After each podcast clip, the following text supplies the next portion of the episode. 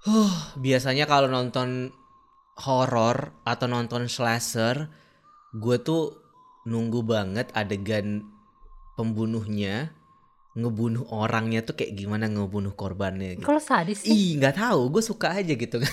Astagfirullahaladzim, astagfirullahaladzim. Nggak, tapi ketika nonton ini ada satu adegan yang gue cepetin karena nggak tega ngelihatnya. Gue nggak sanggup gue nggak sanggup ngelihat Oh ini ya, gitu. Apa tuh? yang waktu adegan si neneknya dibunuh Oh, gue nggak iya. berani lihat. Gue nggak gue nggak gue lebih ke nggak tega sih. Kayak ya ampun maksud gue kasihan gitu. Maksudnya ya semua korbannya kasihan sih tapi yang korban yang lain kan gak diceritain ya background story-nya. Kita Iya, nggak iya. tahu sebenarnya mereka tuh seperti apa perjalanan hidupnya gitu.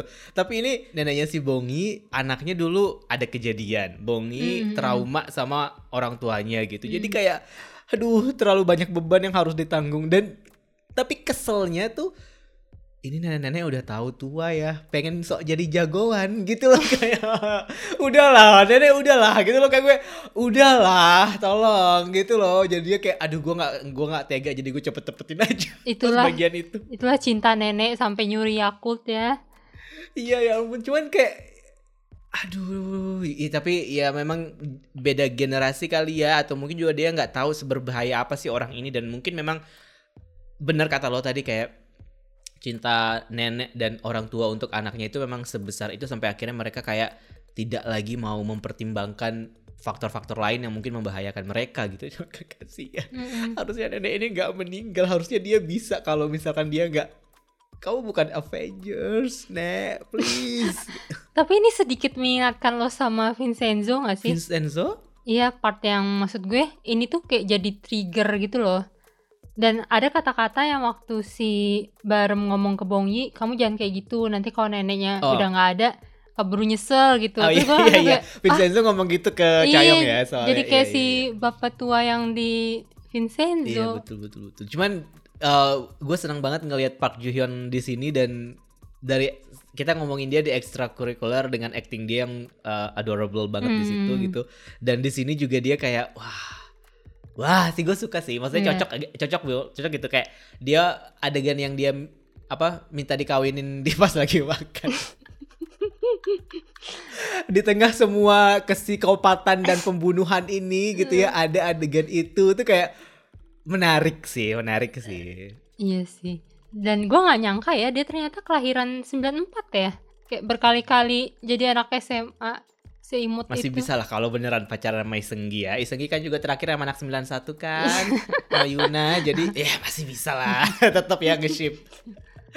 Cuman twist episode 4 em, di satu sisi gue menunggu-nunggu eh, bagian itu sebenarnya. Hmm. karena kayak tiga episode pertama kan kayak ini Isenggi itu jadi apa sih? Lo sempat mempertanyakan itu juga nggak? Iya, ini kayak apa ya? Ini tuh bener-bener cut-to-cutnya gue suka banget sih. Hmm. Kayak bener-bener rapi, bener-bener sengaja bikin kita tuh jadi overthinking terus gitu kayak habis habis scene ini kayak mereka lagi ngomongin apa terus kayak seolah-olah tuh scene berikutnya itu jawaban dari scene sebelumnya gitu padahal belum tentu gitu itu kayak Hmm. bisa jadi ngejebak banget untuk nge- apa ngalihin pikiran kita tuh ke sana padahal belum tentu Ah, gitu. berarti di episode 4 itu bisa jadi sebenarnya tidak seperti yang gue pikirkan gitu. Nah, lu mikirnya apa nih? Gue pengen tahu nih, lu sebagai orang yang punya bibit-bibit psikopat nih, Astagfirullahaladzim.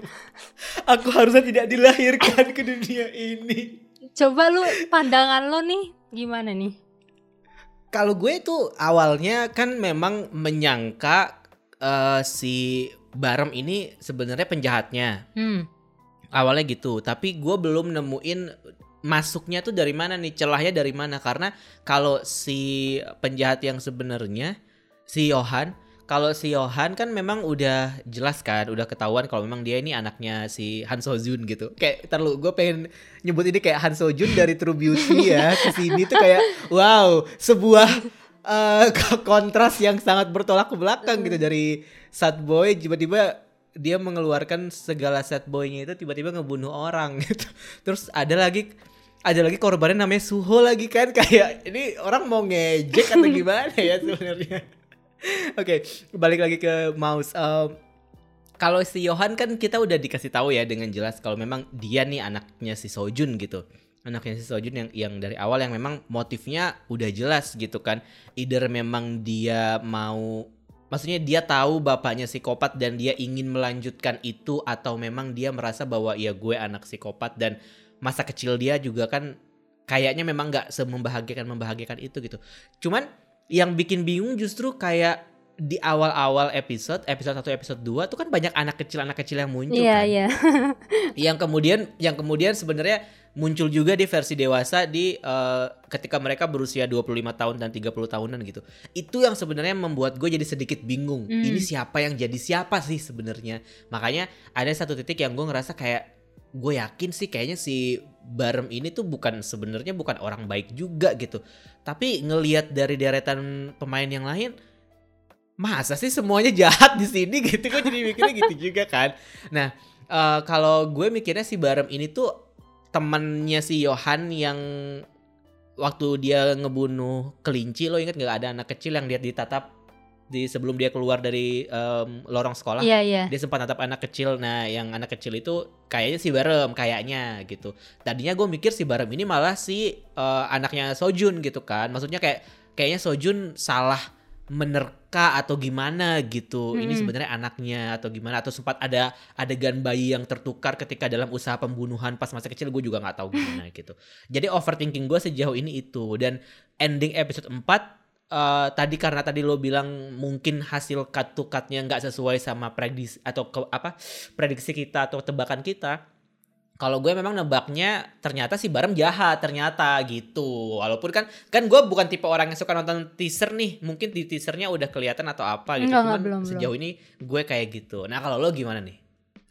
gue juga eh sempat maksud gue Johan adalah anaknya si headhunter itu gue kayak kok segamblang itu ya maksudnya kok Hmm, kayaknya hmm, hmm. kita bener-bener disuapin banget ya kayak Iya iya. Kayaknya semudah itu ya. Ah, Nggak gitu. mungkin deh gitu kan. kayak Ah, gue tuh nggak biasa disayang sama penulis dan sutradara gitu Biasanya dihianati soalnya. Ah, biasanya suka dibikin susah kan hidup kita kan jadi kayak menurut gue sih ada twist justru kalau misalkan yang dikasih tahu di awal kayak gitu itu pasti menurut gue bukan gitu Bohong. Hmm, hmm, hmm, dan hmm. masalah kata lu si Barem adalah orang jahat hmm gak tahu ya gue sih belum pernah nemu serial TV Korea yang eh, protagonisnya jahat gitu. Maksud gue dalam protagonisnya jahat iya iya, Iya iya. kan? kayak anti hero gitu ya Heeh, maksud gue kalau misalkan film oke lah udah lumayan banyak gitu. Cuman kalau untuk di TV terus dijadiin si pemeran utama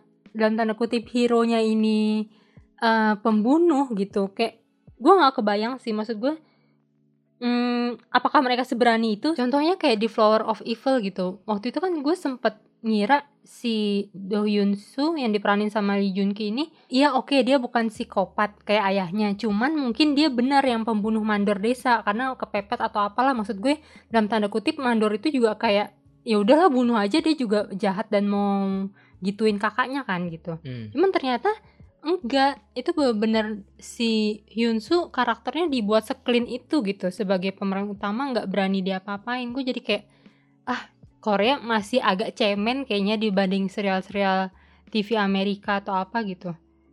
Jadi sih gue eh, berpikirannya adalah Barem ini tuh termasuk satu persen yang jeniusnya gitu bukan psikopatnya. Hmm. dan menurut gue kayaknya anak headhunter tuh dia sih. Justru barem ya? Iya Barem adalah Jaehoon yang dulu dan dia adalah anak headhunter. jadi si Yohan itu bukan anak yang sebenarnya berarti? Nah itu yang masih gue bisa belum pecahin sih kayak kok bisa mereka jadi berada di keluarga yang berbeda gitu. Jadi kayak ketukar. Ah, ah. kayaknya sih kalau kalau misalnya mau pikir mikir mikir gampangnya mungkin ketika ah, si ibunya ya ibu eh, istrinya si headhunter itu kan sempat ada potongan adegan dia berusaha buat ngebunuh anaknya kan Iya iya iya. Nah, gue tuh mikir kayak pada saat itu itu adegan terjadi di rumah sakit, dia berusaha untuk ngebunuh anaknya, terus kayak dia merasa eh, dia udah tahu ini anaknya bakal jadi psikopat nih gitu. Tapi karena itu lagi di rumah sakit, jadi kayak mungkin gue tuker aja kali ya anak ini sama anak yang lain gitu. Mungkin bisa jadi. Gak sih? Kayak dia tuker pas lagi di rumah sakit. Eh malah sebenarnya eh, yang dia dapet justru anak psikopat beneran. Terus jadi kayak judulnya putra yang tertukar dong. Iya, maksud gue tuh kayak gini. eh, Sebenarnya kan si Dokter Lee itu juga udah bilang kan, eh, 99% mungkin memang jadi psikopat, tapi ada satu persen chance dia akan jadi jenius. Maksud gue sebenarnya 99% psikopat itu pun kan tidak berarti dia akan dia lahir tiba-tiba pas dia baru lahir tiba-tiba muncul taring gitu. Terus dia langsung gigit gitu kan? Enggak gitu Mhm, kan? mhm. maksud gue ketika anak lahir 99% dia akan jadi psikopat itu kan kecenderungan. Karena ketika lo nanti udah tumbuh dewasa ya tergantung bagaimana lo di- dirawat nggak sih sama orang tua lo? Tergantung gimana cara lo dibesarkan gak sih? Dan itu pasti akan berubah nggak sih menurut lo? Kayak maksud gue apakah eh, dalam universe ini DNA itu akan bener-bener langsung oke lo terlahir sebagai, sebagai psikopat ya udah kita nggak ada cara untuk untuk untuk eh, mengubah itu gitu padahal masih ada satu persen dan menurut gue 99% itu pun juga tergantung bagaimana cara dia dibesarkan kan sebenarnya jadi si Barem ini justru eh, bener memang dia lahir sebagai 99% psikopat tapi ya dia dibesarkan dalam keluarga yang memang pada akhirnya menonjolkan satu persennya itu bukan 99 persennya gitu.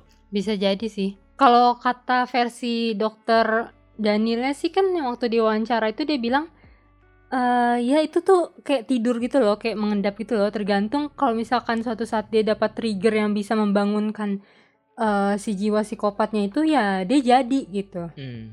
Gue nggak tahu sih dan menurut gue kayaknya ada psikopat lain sih. Ada, iya betul. Gue juga nyu- curiganya gitu. Si ini kan si siapa? PO Block B itu. Oh kalau lo curiganya si itu, si Pio Block B. Iya, lu curiganya siapa? Kalau gue curiganya justru si ini, si uh, PD Choi. Oh, yang cewek. Yang cewek, iya. Oh, kenapa tuh? Karena maksud gue kayak dia pasti punya misi di dalam misi kan. Maksud gue semua orang yang terlibat ini kayak misalkan si Gomuchi misalnya. Gomuchi kan jadi polisi karena dia pengen balas dendam sama si Sojun kan. Hmm. Sementara si uh, PD Choi juga sebenarnya dia pengen balas dendam sama si Sojun, cuman orang-orang tuh nggak tahu kalau ternyata dia juga terlibat dalam pembunuhan yang di masa lalu itu. Cuman gue nggak tahu bagaimana ceritanya sampai si PD Choi ini akhirnya bisa uh, dekat sama Johan gitu. Maksud gue kayak lo di, di, di dalam pusaran ini dan gue yakin dia sedikit banyak tahu tentang Johan, tapi dia masih memen- me- me- menyimpan itu gitu. Maksud gue nggak tahu motifnya apa. Hmm, Kalau gue sih curiganya itu sih karena di episode 4 kan waktu si Barem pengen cerita eh, soal temen yang dia wawancara waktu di SMA langsung dipotong Iya, kan iya, omongannya. Iya. kayaknya ada sesuatu di situ gitu. Dan emang si PD Choi ini juga agak-agak ini sih agak-agak apa shady sih. Maksud Iya, gue iya, kayak iya. yang waktu adegan dia nyeduh kopi juga kan sebenarnya atau jangan-jangan dia kerja sama sama PO Iya, gue gue juga ngerasa si PD itu eh, dia membingungkan sih kayak dulu kan dia anak kecil yang ini kan dalam tanda kutip membantu si headhunter untuk eh, ngebunuh si cewek itu kan yang pulang Iya, malam-malam iya, itu kan. iya. Terus kok terus dia menyesal kan pada akhirnya kenapa dia ngebantu dia ngebalikin gloves itu kan Heeh, dan kenapa dia selamat gitu? Maksudnya apa hubungan dia sama headhunter? Dan kenapa dia nyembunyiin soal Johan adalah anak headhunter ke si polisi itu loh? Kemuci ke Mm-mm, semuanya. Padahal kan dia disuruh kan, disuruh cari tahu soal ini, cuman dia kayak Iya makanya itu. bodoh. Makanya kan gue bilang kayak dia ada misi di dalam misi itu dan lagi pula juga kayak detail-detail dari pembunuhan yang sebelumnya kayak eh, sarung tinju dan segala macam itu kan juga sebenarnya dia tahu background story itu kan. Iya, Tapi dia diem-diem aja gitu loh. Hmm. Dia diem-diem aja gitu loh kayak dia nggak dia nggak cerita karena kita selalu tahu semua eh, hasil penyelidikannya dari Gomuchi kan bukan dari dia gitu. Dia juga kayak cuman ngedengerin terus bikin kontennya aja gitu kan. Iya. Gue malah curiganya ya si PD Choi ini adalah eh salah satu anaknya headhunter. Anak wow. Banyak sekali anaknya. Headhunternya fuckboy. Oh, berarti head, headhunter yang memang iya kan dari awal kita juga udah tahu dia memang misinya pengen punya keturunan kan? Iya, dan waktu itu kan dia sempet punya kan sama si Jennifer itu kan, adiknya si dokter Mm, mm, Lee Dokter itu. Daniel eh. Heeh, cuman kan kita nggak tahu itu beneran anaknya udah terbunuh atau dia eh, bohong juga kayak si istrinya bahwa bilangnya udah bunuh ternyata masih hidup gitu. Hmm. Terus dia jadi kayak punya misi nutupinnya karena dia sendiri malu gitu. Dia an- anak seorang headhunter padahal dia bukan psikopat gitu. Kalau menurut gue, kalau lo kan curiganya dia psikopat kan. Kalau gue sih enggak. Hmm, hmm, hmm, hmm, hmm. Walaupun kalau untuk teori-teori yang tadi kita bilang mungkin harus diatur timelinenya juga kali ya kayak misalkan dia anaknya Jennifer harusnya umurnya mungkin lebih tua dari eh, orang-orang ini atau dari Gomuchi gitu soalnya kayaknya lahirnya lebih dulu gak sih kalau dipikir-pikir. Iya, tujuh tahun kalau nggak salah tujuh tahun yang lalu. Nah itu sih yang gua agak kesel ya sama drama ini kenapa dia harus nulis lima tahun yang lalu. Tapi ketika kita lagi di lima tahun yang lalu tiba-tiba mundur 15 tahun yang lalu kayak kenapa nggak pakai tahun aja sih? Maksud gue kayak tahun berapa? Jadi kita kalkulasinya bisa lebih gampang gitu. Iya, jangan iya. pas lo lagi flashback tiba-tiba lo flashback lagi pas balik lagi ke masa kini ini tahun berapa nih flashbacknya? Gue nggak tahu gitu. Nih, gue bahkan catatan gue untuk episode 1 nih banyak banget ininya nih caps locknya tanda seru. itu sih itu sih. Cuman memang eh, serunya itu eh, mereka masangin masa lalu dan masa kininya itu cukup em, apa ya berusaha untuk membuat kita jadi tidak bingung ya kayak tadi lo bilang kayak cut-to-cutnya itu lumayan lumayan membantu lah untuk untuk mencerna ceritanya lebih lebih lebih mudah gitu. Hmm. Nah, terus kecurigaan lo sama Pio kenapa? Apakah kayak kayaknya karakter-karakter yang sok-sok bodoh itu ternyata adalah kunci gitu ya kayak di Vincenzo juga gitu. Iya bisa jadi juga. Soalnya kan eh, dikasih clue kan dia itu eh, anak dari calon presiden kan. Hmm. Kayaknya ingat gak lo dulu waktu lagi kontroversi eh, voting soal apakah kita akan menerapkan soal hukum Iya, yang DNA. Mm, yang DNA gitu diributin sama para bapak-bapak politikus itu. Mm-mm, Itu kan salah satu kayak ketua kongresnya itu kan menentang kan. mm-mm. Dengan alasan ternyata dia dapat telepon istrinya lagi hamil dan dia takut kalau anak yang udah ditunggu sekian lama itu eh, jadi harus Digugurin. dibunuh gitu. Hmm. heeh. Oh iya, terus dia kemarin bilang ada juga dialog yang bilang kayak lo lahir setelah orang tua lo eh, sep- 10 tahun nunggu. Oh Mm-mm, iya kan? iya iya iya. Terus habis itu juga yang dia tuh menurut gue pinter. Yang waktu dia nelfon minjem telepon temennya si siapa namanya Johan. Terus dia langsung ngeklik telepon Johan kan. Terus akhirnya dia tahu oh iya dia emang berhubungan sama Johan gitu. Hmm. Tapi kok dia seclueless itu gitu ngilangin barang bukti kopi yang jelas-jelas kopinya tuh di dalam plastik gitu loh. Kayak ngapain orang naro kopi di dalam itu kalau bukan itu barang bukti atau apa? Terus dia seenaknya jadiin itu seduhan gitu. Kayak sengaja menghilangkan barang bukti gitu loh. Entah itu kopinya nggak sengaja dia ngerasa masih ada sidik jarinya atau apa gue nggak ngerti. Dan terus yang waktu dia minjemin payung ke si Bongi Iya. yang dia bilang ini payung limited edition segala macam kan ada juga tuh sosok yang di hujan-hujan itu payungnya tuh mirip payung dia gitu Ah, oke. dan terus yang waktu predator lagi narasi dia lagi mau nyari mangsa yang lagi agak mudah karena dia badannya lagi nggak enak itu kan udah mobil mewah gitu kan sedangkan Barem itu kan kayaknya nggak nggak terlalu kaya kaya amat kan Hmm. paling Johan atau enggak dia gitu yang si anak tajir dan dia sempat juga ada ngomong eh ini mobil baru beli gitu waktu pas lagi habis nolong Bongi kayak apa sih kok sengaja banget di mention gitu mobil-mobil. Jadi kayak banyak sih yang curigain gue ke sana. Kalau gue kenapa dia mention soal payung sama mobil nggak seuzon sampai ke situ sih. Justru cuman buat nunjukin kalau nih anak emang eh, bosi manja aja gitu, nggak sampai yang sejauh itu gitu. nggak tahu ya gue udah kelewat curigaan sama semua orang di sini bahkan gue sempat curiga sama si pastor itu dong si kakaknya Muci gara-gara kan tangannya kan dipletek-pletekin gitu kan tangan korban terus kayak apakah dia pengen orang-orang ngerasain tangannya kayak dia gitu atau Karena gimana tangannya selalu nggak bisa berhenti ini ya tremor ya selama ini. Heeh. dan itu kan kalau nggak salah tangannya eh, yang agak rusak itu di sebelah kanan kan dan sedangkan Mm-mm. pembunuhnya katanya menggunakan tangan kiri Mm, mm, mm, mm. ya gue jadi langsung ah semuanya deh gue curigain Iya sih bener. Kalau dari pendapat lo barusan, gue juga jadi suuzon juga karena kalau Johan, ya udah pasti kita semua kan suuzon sama Johan gitu karena memang dia yang paling tampilannya paling eh, di, di cerita ini kayaknya memang dia yang salah gitu.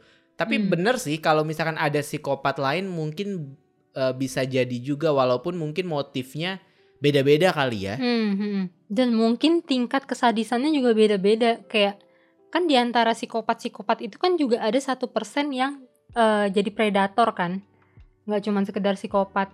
Nah menurut gue si predatornya itu sih PO itu gitu. Sedangkan Johan kalau nggak cuma psikopat biasa, kalau nggak dia Hmm. hanya sosiopat gitu. Walaupun memang lebih sadis yang psikopat ya, karena eh, maksudnya yang pembunuh berantainya lebih sadis gitu. Soalnya kan memang plotnya tuh jelas gitu. Kayak dia ninggalin clue, selalu ninggalin clue gitu. Tapi ada juga pembunuhan-pembunuhan yang em, clue-nya nggak ada ya kan. Kayak si temennya Barem kan juga walaupun jarinya kepotong sih itu itu ngilu banget lagi kayak mereka Hmm. ngomongin jari itu, eh, jarinya udah ketemu itu kayak lo mau nyari jari kepotong Mm-mm. kayak lagi ngomongin barang yang hilang gitu kayak oke Iya, gue agak kaget sih kayak gue kan nonton Beyond Evil juga kan. Dan menurut gue nih ini lebih sadis sih, lebih bikin gue apa ya?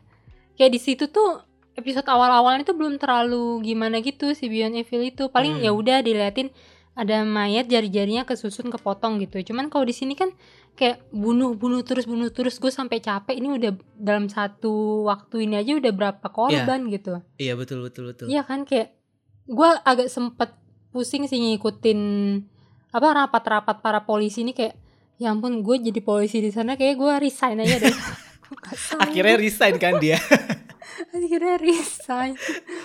kalau gue justru menikmati sih justru bagian-bagian investigasi dan pembunuhannya mostly gue perhatiin dibandingkan dengan hal-hal recehnya gitu. Maksudnya eh, Barem sama Bongi oke lah lucu ngomongin burung yang bercanda-bercandaan soal kayak makanan yang dia itu kan burung yang burung lo enak kayak gitu gitu tuh kayak itu oke lah menurut gue em, selipan yang cukup menarik gitu. Cuman kayaknya baru pertama kali sih gue nonton drama Korea nih yang yang temanya kayak gini setelah Gapdong ya. Tapi ini juga sedikit banyak lebih ngingetin gue sama Gapdong juga sih soalnya kayak eh, desain produksinya terus juga cara mereka buat ngebeberin pembunuhnya, drama antar karakternya, terus kaitan antar korban menurut gua cukup-cukup mirip mirip lah sama sama Gapdong walaupun ini mungkin vibe-nya lebih lebih modern aja gitu. Dan bener sih ini kalau dari teman-teman gue yang nonton dan gue lihat komentar mereka di Twitter mereka bilang kayak aduh gue takut dan nonton ini gitu. Gue kan awalnya mikir kayak kenapa harus takut ya? Kan maksud gue kayak ini kan bukan pertama kalinya Korea nayangin psikopat gitu.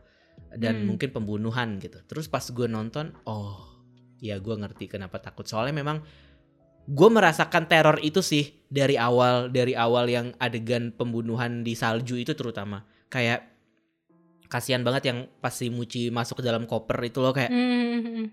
wah gue paling nggak suka tempat sempit dan perasaan helpless kan gue paling nggak suka ya kayak sampai gue nonton ini pintu gue kan kebuka pintu Hmm. kosan gue kebuka tutup. gue tutup langsung karena gue gak berani gue kayak belakangan itu ada ada maaf nih belakangan itu banyak ada satu orang a- satu orang sering nongkrong depan kosan gue eh, kayak eh, gelandangan gitu terus gue suka parno kan kayak aduh tiba-tiba dia punya kemampuan loncat ke lantai dua kan serem ya aku Mulai overthinking ya. mulai overthinking betul betul Iya, gue scene itu tuh gue malah sebel loh waktu si ibunya Muci itu kan dia ditolongin sama ayahnya Muci kan. Terus pas ayahnya Muci bilang lari, dia udah gitu lari gitu aja ninggalin suaminya. iya dia Maksud gue. suaminya ya. Maksud gue itu kan bukan orang lain ya yang nggak dia kenal ya yang bilang suruh lari gitu. Dia tanpa mau nolongin atau oke mungkin dia ingat anaknya, cuman kan maksud gue nggak tahu ya gue kalau jadi di di posisi ibu itu mungkin gue bantu suami gue dulu kayak selemah lemahnya dua orang tapi kan dua orang gitu mungkin akan lebih bisa untuk meng apa ya men take down si penjahat itu gitu. Ujung-ujungnya bener kan mobilnya nggak bisa jalan kan mau ke mana lu? Kalau gue justru mikirnya nggak apa-apa lo balik lagi ke bus, tapi nggak usah masuk ke dalam busnya. Anak lo lo suruh turun lo kabur, lari aja. Karena pasti ada waktu kan sebelum dia ngeberesin eh, suaminya dibunuh segala macam. Masih ada waktu buat kabur gitu maksud gue. Kayak at least ada chance lah buat Hmm. menghalau sedikit satu kilometer lah Ngumpet paling di mana lari. gitu ya. ngumpet di gimana kayak iya gitu ya nggak tahu lah ya kalau misalkan em, skenario nya kayak gitu mungkin masa depan orang-orang ini berubah juga di tangan kita ya Eh, Terus lu punya teori apa lagi nih? Kalau teori justru gue uh, ini sih sejak nonton Sisyphus gue udah gak, gak mau berteori. Justru gue justru gue pengen kayak oke okay, gue akan menikmati ini sebagai sebuah um, sajian yang thriller dan horor yang cukup gue nikmati karena sejak kita nggak bisa ke bioskop kan gue udah kehilangan asupan horor banget kan. Dan hmm. terakhir nonton horor di Netflix yang horor Korea yang pendek-pendek itu itu failed banget gitu menurut gue. Terus nonton hmm. ini cukup memuaskan hasrat psikopat gue sih bener Habis ini orang-orang unfollow kita nggak mau dengerin ucapan psikopat. Enggak enggak enggak enggak enggak enggak, enggak bukan bukan bukan sampai enggak kayak itu kan gue yang satu persennya gitu kan gue yang yeah. yang dididik eh, Bismillah dengan baik. itu sih maksud gue gue sempat kepikiran itu juga kayak sebelum gue berteori jauh-jauh nih tenggelam sama teori berbagai macam di Twitter itu hmm. gue kayak pengen berusaha nyelamin pemikiran penulisnya gitu loh kayak gue kalau jadi penulisnya gue mau nyampein apa sih di di bunuh-bunuhan ini gitu kayak dia pasti punya pesan sesuatu kan kayak dia uh, kan di artikel gitu kan dibilang kalau penulisnya ini kan terinspirasi kejadian nyata kan lo tau gak? Iya. Di situ tuh kan dibilang eh di situ kan kisahnya dua orang remaja ini kan kerja sama tuh untuk uh, ngebunuh si anak SD ini. Nah, apakah mungkin dibalik sama penulisnya? Jadi dua orang ini tuh kerjasama untuk uh, numpas si predator itu gitu. Dan menurut gue Johan dan Barem ini mungkin bisa jadi akan kerjasama numpas si Pio itu. Oh iya iya iya karena ada adegan juga mereka ketemu ya di rumah sakit kan yang waktu mereka nggak sengaja papasan terus awkward kayak seolah-olah kenal tapi nggak kenal tapi kayaknya dia udah ngebantu gue pas kemarin di ruang uh, gawat darurat gitu ya terus mereka semp uh, sempat yang hormat itu sama lain gitu kan apa yang bowing iya, gitu. Tapi kalau gue sih lebih nganggapnya itu kayak mereka mengenali sesama mereka gitu loh. Kayak kata oh. si Headhunter kan kita tuh bisa mengenali loh uh, siapa yang seperti kita gitu yang tatapannya tuh kosong yang bisa punya kemungkinan untuk ngebunuh orang gitu jadi yang si Hunter waktu tatapan sama Barem kan juga aneh kan kayak ada something gitu. Iya iya iya makanya kayak antara antara dia mikir ini adalah psikopat juga atau ini adalah anak gue. Iya hmm. iya. iya. Hmm, hmm. Berarti bisa dibilang uh, inti ceritanya justru baru mulai ketika si Hanguk ini hilang gitu menurut Bisa lo? jadi soalnya juga pas yang di kamarnya si Johan itu ya kalau nggak salah kalau kita zoom ya yang di foto-foto korban itu di kamarnya Johan itu kan dia kayak ada notes notes gitu kan tulisan-tulisan gitu kan kayak dia tuh sedang mempelajari gitu sedang menginvestigasi soalnya kayak ada tanda tanya dia tuh juga ngira-ngira itu tuh gimana gitu entah dia pengen jadi copycat dari psikopat atau dia emang sekedar pengen tahu gitu. Sebenarnya dia kan kalau nggak salah spesialis otak ya. Apakah dia ingin mengikuti jejak dokter Lee untuk membedah otak-otak psikopat? Gue nggak ngerti deh.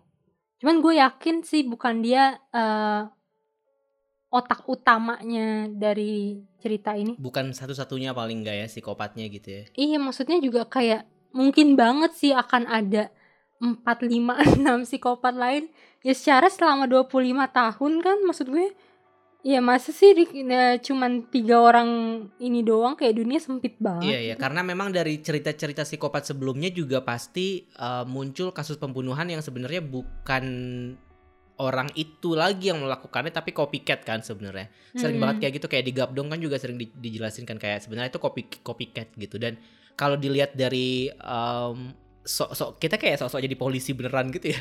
Kalau dilihat dari gaya pembunuhannya dari empat episode pertama ini kan juga ada beberapa yang berbeda kan. Berarti itu kan mengindikasikan kalau ternyata mungkin ada beberapa pelaku juga sebenarnya yang mungkin terkait, mungkin juga tidak gitu.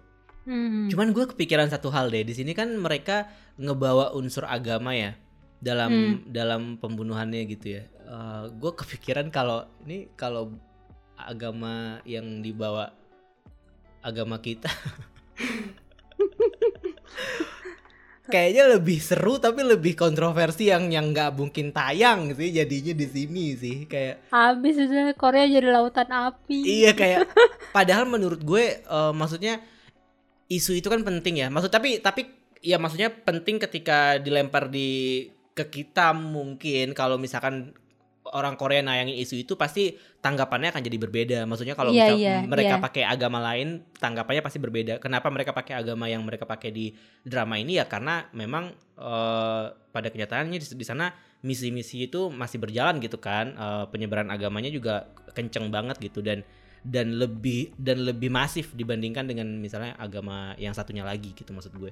Cuman seru aja gitu kalau misalkan ini eh, jangan di take out seriously ya. Maksudnya kayak gue merasa seru aja kalau misalkan ada sebuah drama terus eh, pas ngebunuh ada ada ayat-ayat gitu tuh kan kayaknya wow gitu mind blowing. Iya, karena kalau kita kan kita jadi lebih ngerti kan, karena kan kita tahu ayat-ayat itu juga kan dibandingkan betul betul. kalau agama lain kita mungkin sekedar tahu, oh ada ayat itu ya gitu.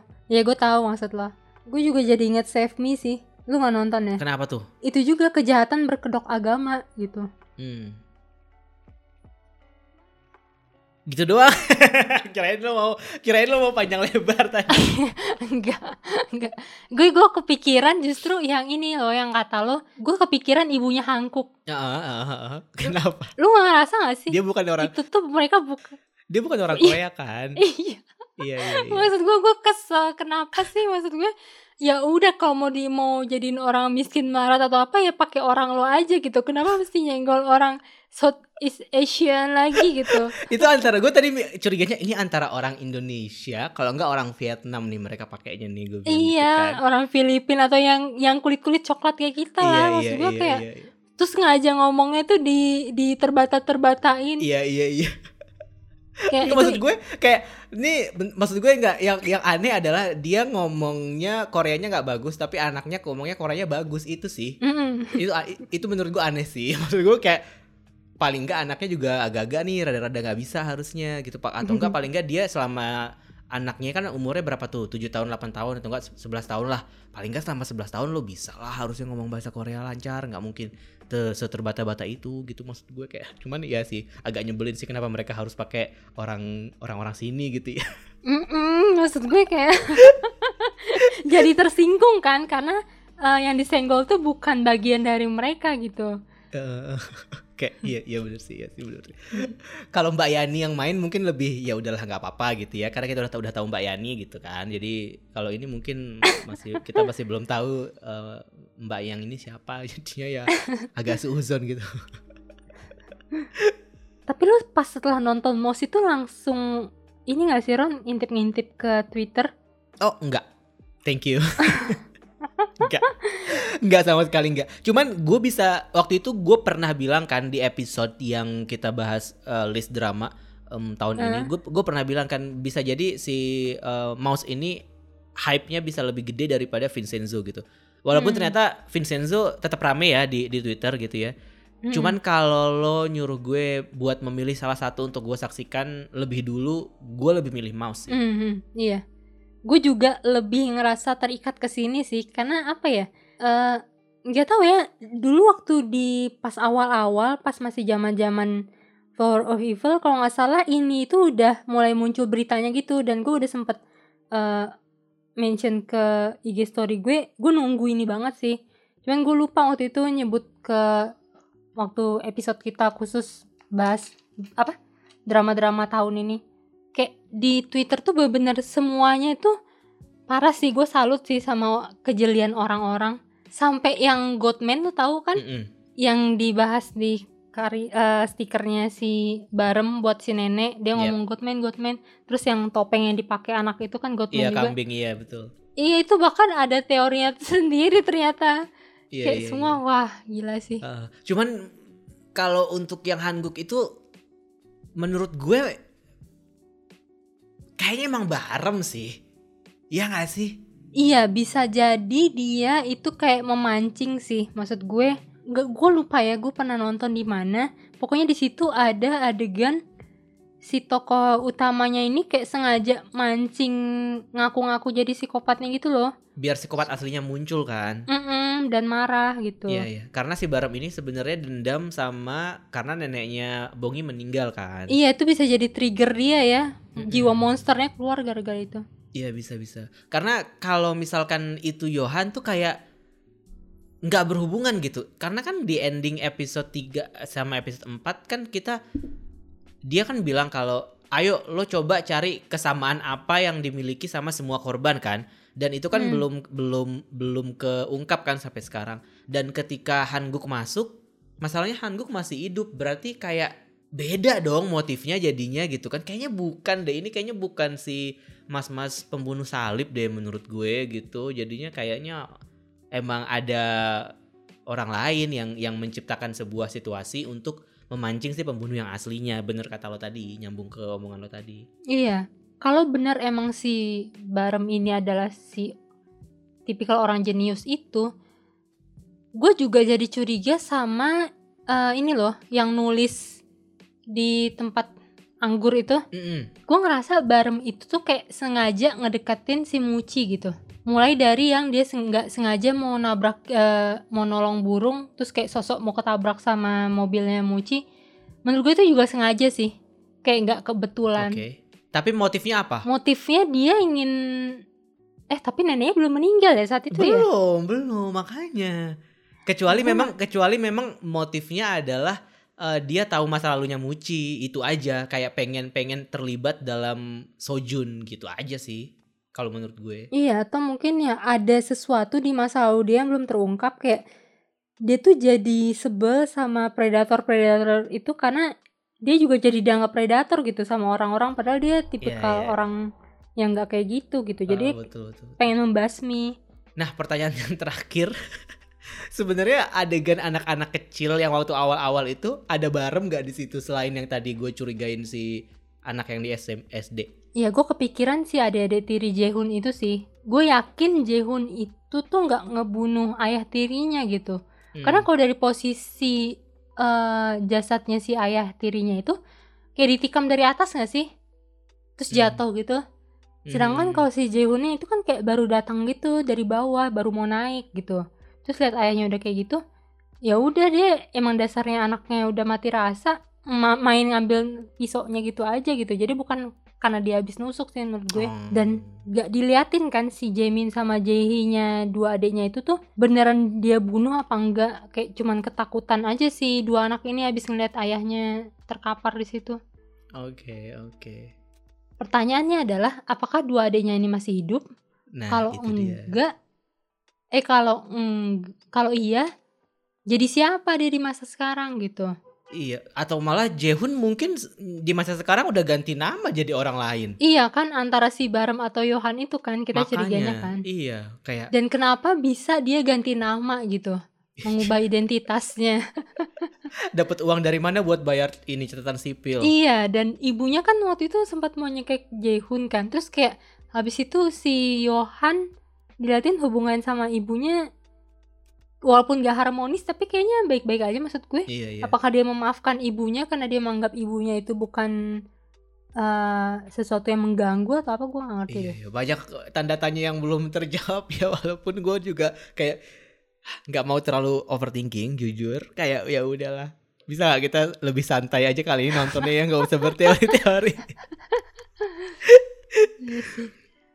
cuman gue kayak tiba-tiba agak ngerasa eh, kaget ya. Karena sepanjang season kita ngomongin drama Korea di ngedrakor ini adalah drama Korea ketiga kehadiran Kyung Soo Jin dari Train. Dia udah meninggal di situ tiba-tiba hidup lagi di Hush. Di Hush dia meninggal lagi sekarang hidup lagi di sini Oh di iya, Mouse benar. ini. Terus kayak tapi bisa ya dia bisa eh, di eh, Hush tuh kelihatan lebih tua dibandingkan dengan di Train sama di sini ya. Make upnya menurut gue itu oke sih oke banget sih Iya.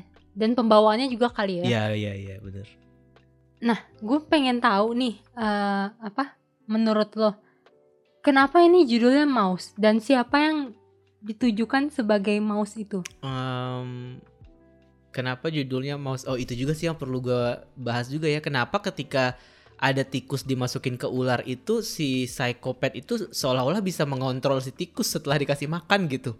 Kayak ini psikopat punya telekinesis ability atau gimana sih? Kayak gue kayak agak agak seuzon juga pas di awal-awal kayak keren banget ya. Dan si anak kecil itu yang jadi anak kecil di itu kan uh, Hai Bye goodbye Mama. Hai Bye Mama ya kan kayak Iya, dia iya, awalnya jadi jadi cewek di situ sekarang akhirnya jadi cowok beneran di sini oke balik lagi ke pertanyaan lo Eh, kenapa mouse karena karena menurut gue eh dia pengen mengibaratkan si psikopat ini sebagai orang-orang yang sebenarnya ada di sekitar kita kayak tikus gitu kan ada di mana-mana tuh. Tapi Hmm. saking ada di mana-mananya kita jadi nggak peduli gitu. Jadi jadi jadi licin aja udah udah udah kelas aja sama pikiran kita udah nggak kita nggak sampai ke situ mikirnya gitu. Dan dan dia gampang berkelit gitu kan. Si tikus kan gitu bisa masuk ke mana-mana aja bisa tiba-tiba ada di mana gitu. Dan mereka kecil tapi ganas kayak dia ya lo kalau di lo pernah digigit tikus gak sih? Lo apa lo pernah dikencingin tikus? Jangan teman-teman lo. Anak ayam gue pernah mati digigit tikus. digigit tikus kan? Iya kayak gitu. Kayak tikus tuh tikus tuh eh, sebenarnya le- lebih lebih lebih menyeramkan dari ular gitu. Kayak sebenarnya kalau ada wanita ular di True Beauty lebih serem wanita tikus gitu mungkin mereka bilang ya. Iya, iya. Kalau lo gimana menurut lo? Terus manusia yang jadi mouse-nya di sini apa? Nggak ada menurut lo? manusia yang jadi atau mouse-nya atau itu, itu ya hanya perumpamaan tadi yang kayak lu bilang? oh, itu perumpamaan untuk pelakunya tapi juga perumpamaan untuk eh, ini sih untuk cerita secara keseluruhannya sih Iya sih. kalau lo gimana Gak tau, kayaknya menurut gue itu si Baram ini tuh mewakili si tikus itu deh. hmm. Kayak dia tuh terkesan lemah, terkesan bisa dimangsa, cuman begitu dia dihadapkan sama si predator aslinya, dia keluar nih perlawanan dirinya itu. Ah, Gitu. seperti tikus yang dimasukin ke dalam eh, kandang Black Mamba itu ya. Black Mamba, teng, teng, teng. Soalnya tikus yang diambil sama anak ini kayak tikus bukan tikus biasa gitu. iya, kayak itu tikus kerasukan gue rasanya serem banget soalnya. Lu ingat gak sih di scene sebelumnya kan si dokter Lee itu kan dikirimin dua tikus kan. Yang satu tikusnya anteng pasrah, yang satu lagi kan keluar kan. loncat, iya iya iya. Eh, terus jalan-jalan ketemu sama si anak ini kan. ya masa pa- jauh itu perjalanan tikus ini?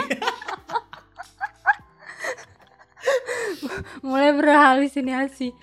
Kayak si anak ini tuh kan sempet kasih makan tikus itu kan. Iya. Terus dia mungkin ngerasa tikus ini spesial gitu kayak kuat, tangguh, berotot. Ah, Akhirnya dia coba, oh Eh, ini kalau tapi- sama tikus gue lu mati gak nih ular gitu.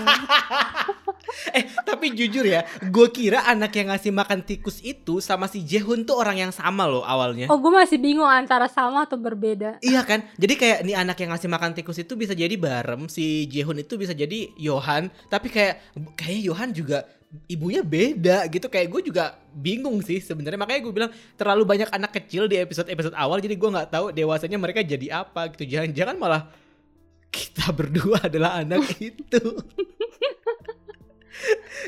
Iya iya iya iya bener bener bener. Tapi itu make sense sih kayak eh Yohan dengan eh sorry Barem dengan bawaan dia yang kayaknya receh gitu, tapi ternyata wow mencuat sebagai orang yang kuat gitu kan dia bisa menggigit si Black Mamba gitu kayak keren aja konsepnya gitu. Iya jadi Barem tikus, si Yohan ularnya, terus si anak yang tersenyum creepy itu adalah si P.O. Oh, oh, Jadi dia ngadu domba. Nice, nice. Oh iya iya bisa jadi.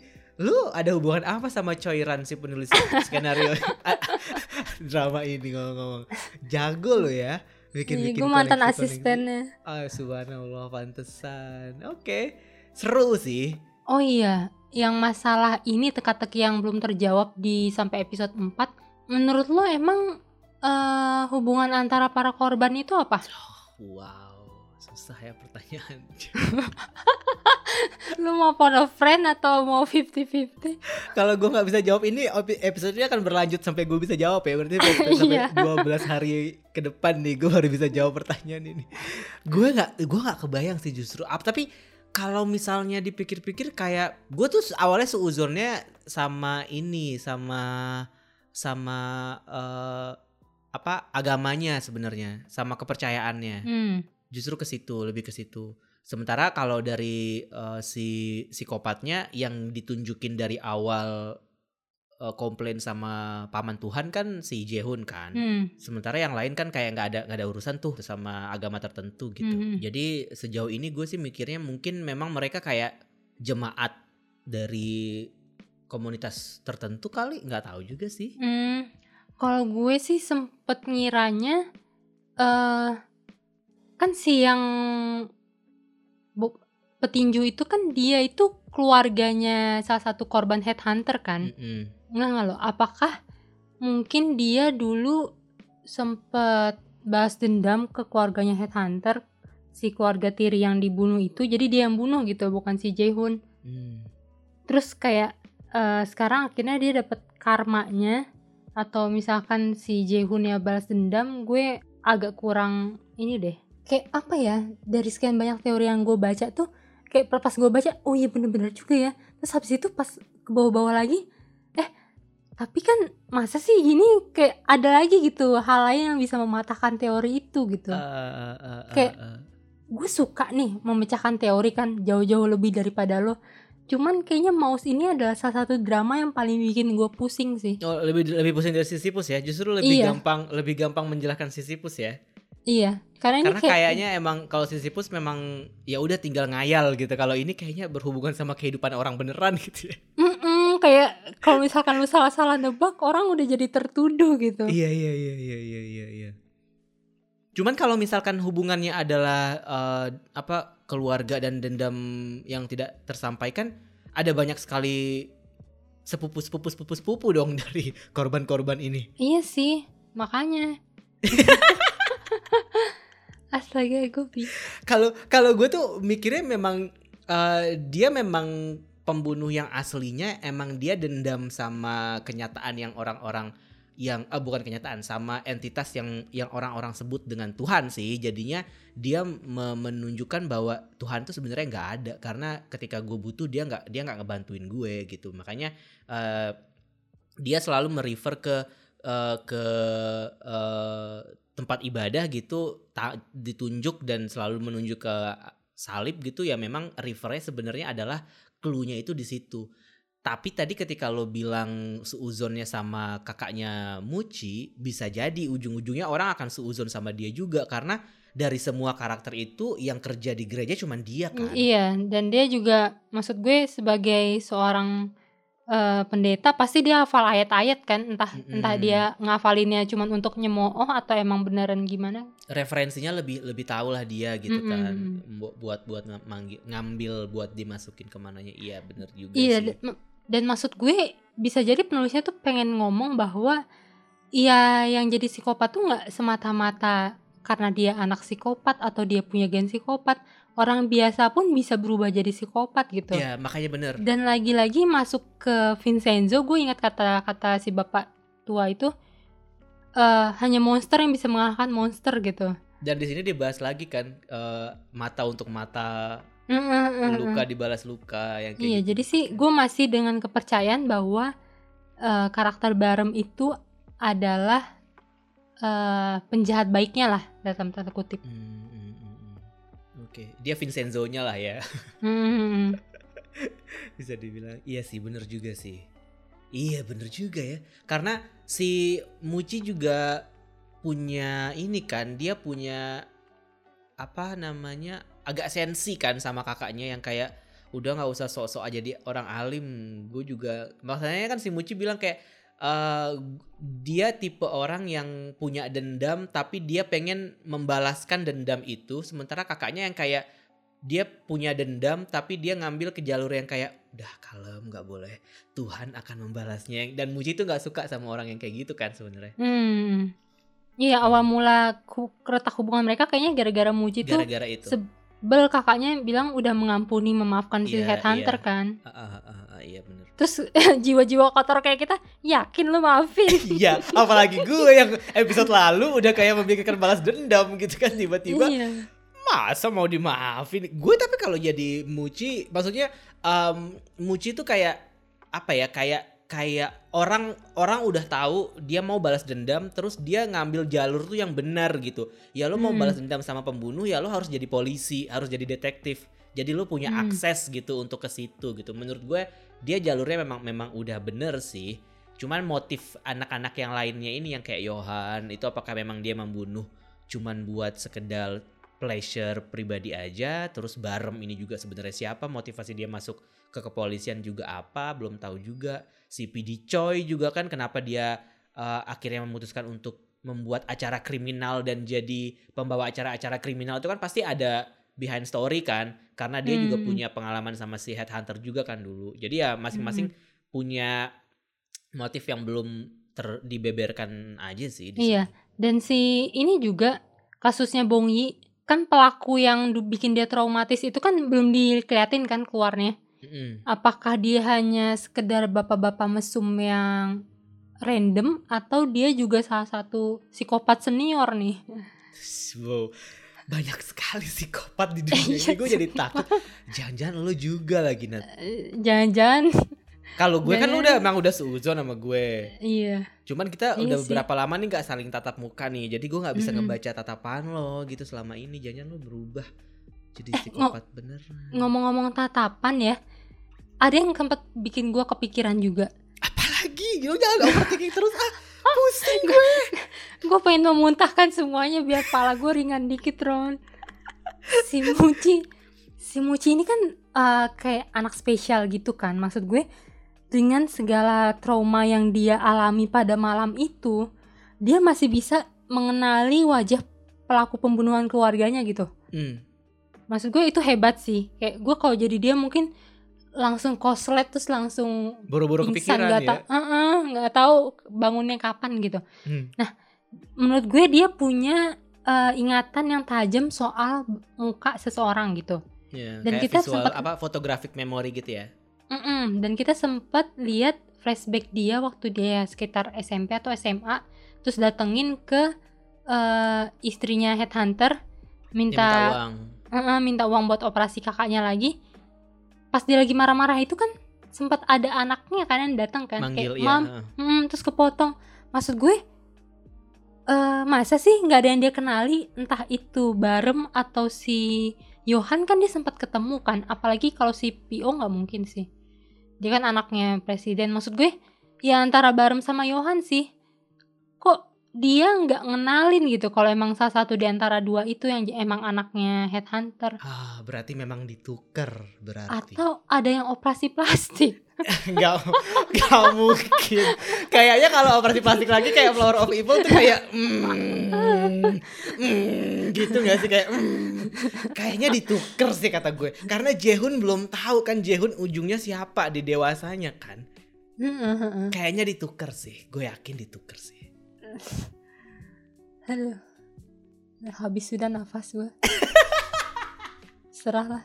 Cuman lu suka nggak sih sama karakter Kes-Kes ini pemilihannya? Em, kalau untuk pemilihannya gue Isenggi jujur gue nggak pernah terlalu nontonin drama dia yang secara full gitu cuman gue suka sama personality dia sih maksud gue eh, dia menyenangkan terus kayak di akrab banget gue sama Senggi ya kayak, maksud gue kayak menyenangkan. menyenangkan maksudnya kayak lo nonton dia di variety show itu nyenengin gitu kayak happy Iya, iya, iya. yang kayak yang kayak apa ya nggak nggak jadi idol yang bukan idol maksud gue nggak jadi aktor yang susah diraih kayak Lee Min Ho gitu loh yang yang yang pembawaan citra dirinya itu harus yang preppy gitu nggak gitu gitu. Jadi dia Hmm. lebih lebih ke yang kayak aktor-aktor eh, yang kayaknya tipe-tipe orang yang kalau lo lagi belanja ke Myeongdong lo bisa ketemu dia gitu.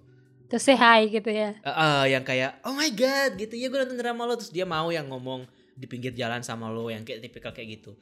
Dan untuk yang lain kayak eh, Bongi gue suka pemilihan karakternya. Kyung Sujin mungkin karena ter faktor akhirnya terbiasa gitu ya dia jadi karakter ini lagi kayak gue seru sih Muci, Muci, Muci. kalau Muci sedikit ngingetin gue sama pemeran utamanya Gapdong jujur aja Hmm, gue sempat nemu sih komen di Twitter kayak Muci pas lagi berhadapan sama headhunter kok terkesan udah kayak seumuran gitu saking tuanya muka Muci gitu. iya iya iya iya, iya. lebih mudah headhunter ya Ya tapi menurut gue dia keren sih maksudnya dapet gitu kayak orang yang tumbuh dengan dendamnya gitu. Iya, Walaupun emang eh, katanya karakter Muci ini tadinya mau ditawarin ke Choi Jin Hyuk ya. Dan kalau Choi Jin Hyuk yang jadi Muci menurut gue lumayan seru juga ya kayaknya ya. Karena kan kita kayaknya udah lebih ngebayang kan kalau si Choi Jin Hyuk itu kayak bakal kayak gimana gitu Hmm. kalau marah-marahnya. Atau jangan-jangan malah Choi Jin Hyuk ditawarinnya buat perannya bareng justru. Eh si Muji sih sebaca gue. Kalau gue kalau misalkan nonton ini tapi yang main Choi Jin Hyuk, gue akan kebayang dia di Mr. Queen terus sih. jadi kayak gak bakalan jadi menakutkan drama ini menurut gue jadi ketawa terus gue ujung-ujungnya. Ketemu si Bongi jadi kayak ini lagi zombie detektif lagi deh. iya makanya. jadi kayak untung sih dia milihnya eh, Lee Hee Jun sih. Jadi kayak maksudnya Fresh gua ya. nggak tahu ya maksudnya gue gue sebagai penonton drama Korea yang nggak pernah nonton dramanya Hijun sebelumnya dan cuman tawu Isenggi jadi uh, fresh buat gue Hmm, kayak nggak melulu mem- memasang aktor yang kita udah kenal gitu Iya iya. jadi menarik aja sih udah itu aja yang ingin lo keluarin Segitu dulu deh. Gue udah pucet nih muka gue. udah kering bibirnya kayak pas bongi Iya. di pemakaman ya. Pokoknya kalau misalkan pendengar ngedrakor pengen nonton Mouse bisa nonton di view. Eh, ngomong-ngomong ini juga tayang di video.com. Jadi gue sempat salah ya. Jadi ketika gue nyari di Netflix kok Mouse nggak ada di Netflix ya gue bilang. Terus ternyata pas gue googling muncul eh, nonton di-nya tuh di video.com. Akhirnya gue nonton di video.com. Mohon maaf nonton di video.com memang gratis sih, tapi iklannya banyak banget, pusing. Tapi kalau misalkan kalian memang males dan langganan view untuk tiga episode pertama di video.com masih gratis. Cuman siap-siap aja ngelihat iklan deodoran jadi ketek orang terus yang muncul. kalau punya langganan view bisa nonton di view setiap Aiki juga ada. hari. Oh, Aiki juga ada Nadia sebagai Lu duta jahat Aiki. banget sih sama Aiki. Iya iya Nadia sebagai duta Aiki eh, menyarankan Anda untuk nonton Aiki ya. Tayang setiap Rabu dan Kamis di tiga platform itu.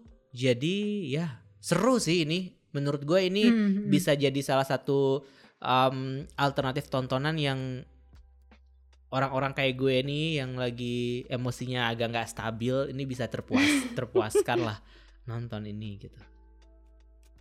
Udah itu aja lah nanti gue lagi mau lanjut Iya, iya. mau lanjut ini nih mau lanjut apa namanya nyari pembunuh selanjutnya siapa kira-kira korban yang akan berjatuhan lagi Iya hati-hati sama orang yang depan kosan lu. ya juga